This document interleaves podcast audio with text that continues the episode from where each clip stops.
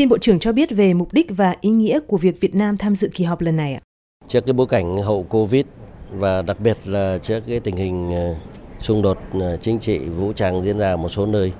thì cái việc hợp tác song phương và đa phương của chúng ta là hết sức quan trọng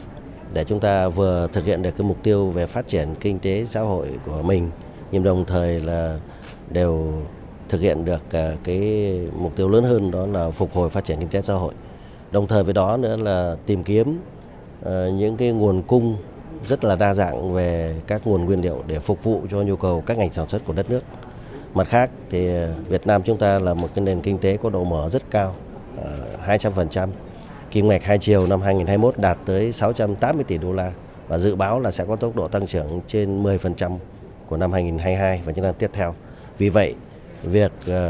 tăng cường hợp tác song phương, đa phương trong khuôn khổ các hiệp định thương mại là vấn đề vô cùng quan trọng để làm sao đưa hàng hóa của chúng ta ra nhiều hơn với thế giới. Ờ, đồng thời cũng là đa dạng cái nguồn cung về nguyên liệu nhiều hơn từ các quốc gia, các vùng lãnh thổ để phục vụ nhu cầu sản xuất trong nước. Xin Bộ trưởng chia sẻ đôi nét về những kết quả thu được sau phiên họp lần này. Trong cái phiên họp mà Ủy ban hỗn hợp giữa Việt Nam và Thái Lan hôm nay thì hai bên chúng tôi đã thẳng thắn trao đổi những kết quả đạt được, những hạn chế yếu kém và nguyên nhân trong 3 năm qua. Đồng thời cũng chỉ ra ờ, những cái nhiệm vụ giải pháp cần tập trung trong thời gian tới. Tôi và ngài Phó Thủ tướng, Bộ trưởng Thương mại Thái Lan đã thống nhất rất nhiều các nhiệm vụ giải pháp và cũng đã thống nhất giao cho các cái bộ phận kỹ thuật của hai bên khẩn trương ờ, thực hiện những cái nhiệm vụ này để đạt được các mục tiêu mà hai bên đề ra. Điều quan trọng nhất là hai bên phải thường xuyên trao đổi ở cấp kỹ thuật và cũng thường xuyên trao đổi ở cấp ờ, bộ ngành để kịp thời tháo gỡ những rào cản về thương mại nhất là thuận lợi hóa trong việc xuất nhập khẩu để hàng hóa của mỗi bên vào nhau lớn hơn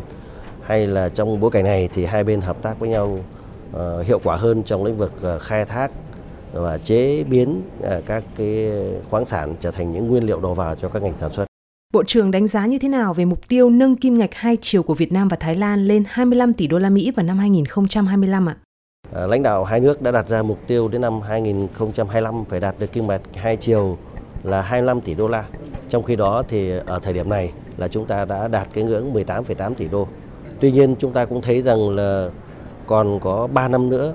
mà phải nâng cái kinh ngạch lên tới 7 tỷ đô la thì số ấy có vẻ lớn. Nhưng nếu mà nhìn vào cái cơ cấu ờ, ngành hàng, cơ cấu mặt hàng và tiềm năng của mỗi bên thì chúng tôi cho rằng là cái mục tiêu ấy hoàn toàn có thể thực hiện được. Xin cảm ơn Bộ trưởng.